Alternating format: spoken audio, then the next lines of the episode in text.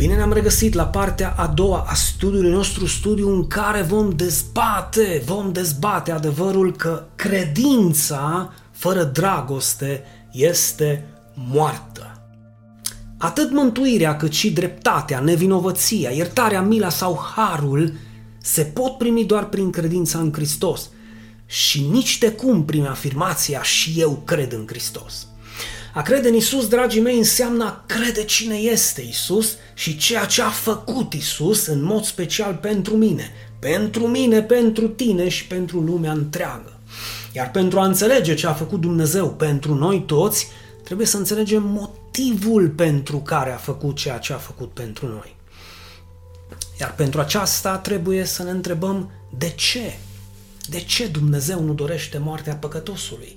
De ce continuă să-și descopere sau să îi descopere mila, dreptatea, nevinovăția uh, păcătosului și pentru această lume? De ce descoperă lumii dreptatea lui, mila lui, nevinovăția lui, iertarea lui și mântuirea lui? Și vom putea răspunde din punct de vedere biblic, soteriologic, din dragoste. Exact. Din dragoste. În alte cuvinte, eu și tu la fel, ar trebui să credem din tot sufletul și toată inima noastră că înainte de orice altceva, El ne-a iubit, El m-a iubit, El mă iubește și iubirea Lui nu se va despărți de mine. Asta trebuie să cred când susțin că eu cred în Dumnezeu.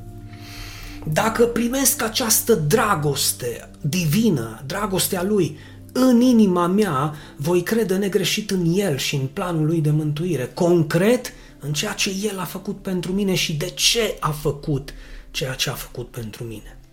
În ce privește credința adevărată, dragostea are un rol ca niciun alt rol în mântuirea noastră. Știm că El ne iubește și primind dragostea Lui în noi, îl vom iubi și noi negreșit la rândul nostru. De fapt, este ingredientul de bază, este ceea ce aprinde în noi flacăra pentru a-L iubi pe Dumnezeu și o ține aprinsă. Pentru că dragostea adevărată constă nu în faptul că noi l-am iubit pe Dumnezeu, că nici nu aveam cum să-L iubim. Și nici nu avem cum să-L iubim despărțit de El. Deci revin încă o dată, dragostea nu constă în faptul că noi l-am iubit pe Dumnezeu, ci în faptul că El ne-a iubit pe noi și s-a dat pe sine pentru noi. Hristos ne-a iubit pe noi și s-a dat pe sine pentru noi. Dragii mei, eu cred că suntem convinși și tu care mă asculți astăzi că poți să crezi în cineva fără să fie nevoie să-l iubești. Crezi în Mihai Eminescu, în Mihai Viteazu, în Petrache Lupu, dar E imposibil să iubești pe cineva cu adevărat și să nu-l crezi pe cuvânt.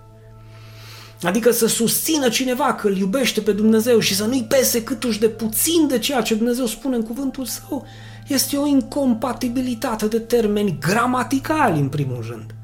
Ca să nu vorbesc teologic.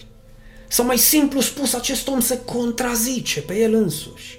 Iar dragostea lui pentru Dumnezeu nu este decât o afirmație banală și o închipuire, o imaginație sau părere personală aici, la nivelul minții. La nivelul minții. Ei, credința adevărată este mult mai mult decât ceva la nivelul minții. Mai ieri eram și noi tineri, nu? Îți amintești cum era dragostea? Sau îți mai amintești? Exact. Oarbă. Oarbă. De ce? Deoarece dragostea este oarbă. Când iubești cu adevărat, ești în stare să faci oricât, oriunde, oricând și oricum, fără ezitare, orice pentru persoana pe care o iubești. Orice ești în stare să faci. Orice. Acum poate te gândești mai bine de ce a murit Isus pentru tine deoarece te-a iubit și a fost în stare să facă acest orice, adică orice este necesar. Da, este o sabie cu două tăișuri. Știi, Iisus moare pentru noi și noi ne întoarcem, să nu zic cu ce, cu spatele la El și ne continuăm de viața noastră și zicem, da, pe bine, mersi, tu ai vrut să mor pentru mine. Da? Dar nu uita că acest lucru e valabil și pentru viața ta. Și această sabie cu două tăișuri este valabilă și pentru tine, motiv pentru care trebuie să ai foarte mare grijă pe cine și ce iubești, ca să știi exact ce crezi și pe cine crezi pe cuvânt. Iar dacă tot la capitolul tineri suntem și la adevărul că dragostea este oarbă și câteodată vine însoțită și de o nebunie de nedescris, gândește-te la acea puștoaică care are în fața ei tot potențialul tinereții, dar care se îndrăgostește foclulia. E un drojdier drogat chiar de vară-iarnă care are un singur moto al vieții. Dăm pătăt că mâine murim de COVID sau de mai știu eu ce, de cometa Halley, precum credeam noi în 86. Crede-mă că oricât ai încerca să convingi tu acea puștoaică că acel om de nimic, terchea berchea, nu e pentru ea, ea nu te va crede pe tine, ci pe el. Atenție, încă o dată, ea nu te va crede pe tine, chiar dacă tu ești tatăl ei, decât atunci când te va iubi mai mult decât îl iubește pe el. Ha. Ia, exact. Atunci și doar atunci va pleca urechea la ceea ce îi spui și te va crede cu adevărat, înțelegând în cele din urmă că o iubești și că îi vrei binele. Până când dragostea ei nu va naște din dragostea primită de la tine, chiar dacă va crede ceea ce spui, cuvintele tale vor rămâne fără valoare pentru ea. Sper să înțelegi ce fel de credință superficială poate avea acea puștoaică în tine și în cuvintele tale dincolo de bla bla bla bla bla bla bla bla bla bla bla bla bla. Zero. Zero. Zero. Însă în ce privește dragostea lui Dumnezeu, aceasta este una adevărată, una autentică din toate punctele de vedere și una perfectă, o dragoste desăvârșită și infailibilă, precum este El. Scripturile mărturisesc că Dumnezeu este dragoste. 1 Ioan 4. Întrebare. Am putea avea noi încredere 100% în Dumnezeu și în dragostea Lui? Am putea să-L iubim și noi fără ezitare și chiar fără rezerve, cu o dragoste, să zicem, la fel de oarbă precum a puștioaicei din ilustrația noastră de astăzi? Să-L credem pe cuvânt, orice ne-ar spune și să fim dispuși să facem orice pentru El, precum și El a fost dispus să facă orice și oricât pentru noi. Aceasta este credința adevărată, născută din dragoste adevărată și nu doar nu născută din punct de vedere mental. Ioan mai spune în același capitol că dragostea este din Dumnezeu și că oricine iubește este născut din Dumnezeu și îl cunoaște pe Dumnezeu. Iar în versetul 16 continuă spunând Dumnezeu este dragoste, iar cine rămâne în dragoste rămâne în Dumnezeu și Dumnezeu rămâne în el. Uite așa. În alte cuvinte, dacă cineva nu iubește cu adevărat, dragostea lui Dumnezeu nu va rămâne în acel om, iar în concluzie acel om nu poate fi mântuit doar prin faptul că el afirmă sus și tare, cred în Hristos, cred în Hristos, eu numai cred în Hristos, crede doar în Hristos și nimic mai mult. Păi vă sfătuiesc să lecturați și să meditați la modul cel mai serios posibil tot capitolul 4 din întâia epistolă, prima epistolă a lui Ioan, pentru a corela bine de tot relația pe care o are credința adevărată cu dragostea adevărată și invers, bineînțeles. Relația dintre dragostea adevărată și credința adevărată, deoarece este, sunt strâns legate, sunt de nedespărțit. Acum e prea puțin important care dintre aceste două, credința sau dragostea, ajung prima dată în viața noastră, în viața omului, dar ceea ce este indispensabil să înțelegem este că amândouă trebuie să ajungă. Amândouă. Iar până ce credința și dragostea nu vor fi parte integrală din viața omului, acesta din urmă rămâne subnutrit din punct de vedere spiritual și tot ceea ce poate să aibă în viața lui va fi doar o credință fără fapte atunci când are sau susține că are o credință, dar nu are dragoste, tot ceea ce va culege sau ce va urma să aibă în viața lui va fi o credință fără fapte, pe care Biblia o numește o credință moartă. Deoarece nu poate impulsa nimic, să facă nimic, că nu face din dragoste. Și dacă nu face din dragoste, orice ar face este în zadar. Din moment ce credința vie este o credință care acționează, oricine spune că are o credință adevărată, aceasta va fi dovedită ca fiind autentică doar prin faptele lui, precum pomul care se dovedește sau se cunoaște că este un pom bun prin roadele pe care le face. Dragostea nu poate să lipsească. Nu poate să lipsească din viața creștinului, nu poate să lipsească din viața ta dacă ești un creștin adevărat.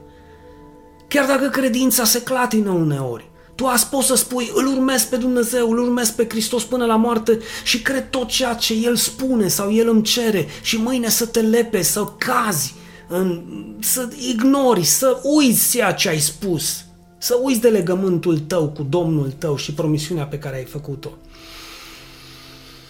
Cum a făcut și Petru. Acesta este motivul pentru care el îi cere lui Isus, Petru îi cere lui, lui Isus, mărește-ne, Doamne, credința, mărește-ne, Doamne, credința. De ce? Pentru că nu întotdeauna este statornică și nu este de neclintit. Până și Ioan Botezătorul, dacă vă aduceți aminte, a avut probleme cu credința. Când el boteza în Iordan, l-a văzut pe Domnul, dacă vă aduceți aminte, și a strigat, iată mielul lui Dumnezeu care ridică păcatul lumii. Iar după ce a fost prins de către Irod, fiind încarcerat în, în pușcărie, în temniță, își trimite ucenicii pentru a-L întreba pe Iisus, tu ești cel care urma să vină sau trebuie să așteptăm pe altul? Deci chiar și când iubești cu adevărat, credința îți poate juca feste. Însă dragostea ar trebui să rămână de neclintit, asta da. Atât Ioan cât și Petru împreună cu toți ceilalți ucenici au avut la un moment dat probleme cu credința și, da, într-adevăr, au avut de suferit din cauză că nu l-au crezut pe Dumnezeu sau pe Hristos și chiar dacă a, au pierdut multe lucruri de preț, printre care pacea, liniștea sufletească și s-au umplut de îngrijorări de tot felul, mântuirea lor a rămas asigurată de către Domnul care le-a promis-o și le-a dăruit-o prin credință și le-a rămas asigurată deoarece în neputințele lor ei continuau să-L iubească pe Domnul. Spun aceasta deoarece cu dragostea e o altă poveste, o poveste de suflet.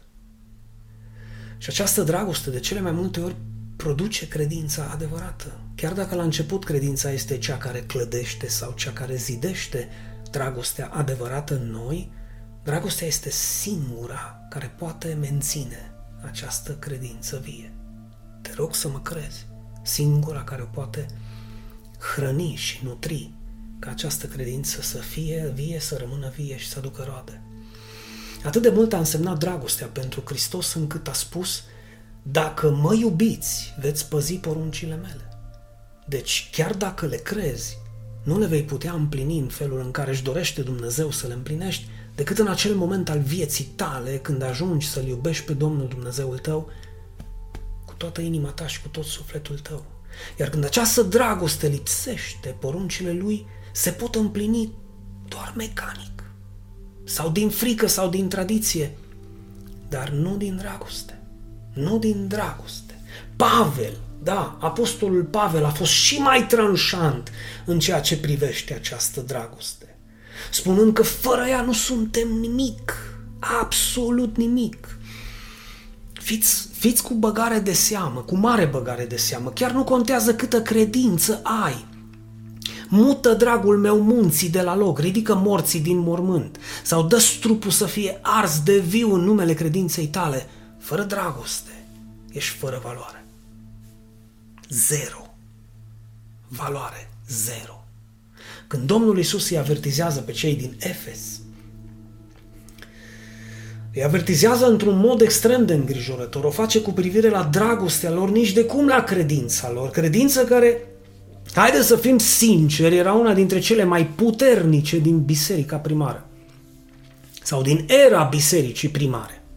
Acești creștini din Efes îl credeau pe Hristos pe cuvânt dincolo de cuvinte și aveau niște fapte vrednice de laudă. Iisus spune despre ei, știu faptele tale, osteniala, răbdarea ta și că nu-i poți suporta pe cei răi, că i-ai pus la încercare pe cei ce spun despre ei îns- înșiși că sunt apostoli, dar nu sunt și ai descoperit că sunt falși. Știu de asemenea că ai răbdare, că înduri pentru numele meu și că n-ai obosit. Hai de mine! La auzul acestor cuvinte, sau mai bine zis, acestor fapte vrednice de toată pocăința adevărată, foarte mulți dintre noi ar lua la fugă de rușine. Cât ne-ar ține picioarele. Dar Isus continuă în versetul 4 și deschideți bine urechile, dar ceea ce am împotriva ta este că ți-ai părăsit dragostea din tâi. Ți-ai părăsit dragostea din tâi, deci nu mai contează ce faci. Nu mai contează cât rabs, nu mai contează cât e sacrifici. Bătălia din acest studiu al meu de astăzi nu se dă între credință și dragoste sau între dragoste și credință. Scopul pentru care am elaborat acest studiu pentru voi a fost de a vă învăța importanța dragostei din viața voastră sau în viața voastră. Dragoste fără de care, ia, putem să fim credincioși până acolo încât unii să cadă în fanatismul religios, însă fără dragoste suntem fără valoare sau hai să zicem mai pe șlau, nu suntem nimic. Nu suntem nimic. Dragostea, dragii mei, este cea mai de preț dintre toate valorile creștine și singura, singura fără de care nu vom putea trăi această viață din belșug promisă de Dumnezeu pe acest pământ. Dragostea aceasta poate să producă tot ceea ce avem nevoie să producă în viața noastră și să ne dea putere să facem ceea ce este nevoie să facem până la sfârșit. Și doar aceasta te va ajuta pe tine să trăiești o viață după scopul și voia lui Dumnezeu. O viață care atunci când va culmina, va culmina în liniște și pace știind că ai trăit cu scop pe acest pământ, cu scopul măreț de a-L iubi pe Domnul Dumnezeul tău și pe aproapele tău ca pe tine însuți. Pe curând, oameni faini!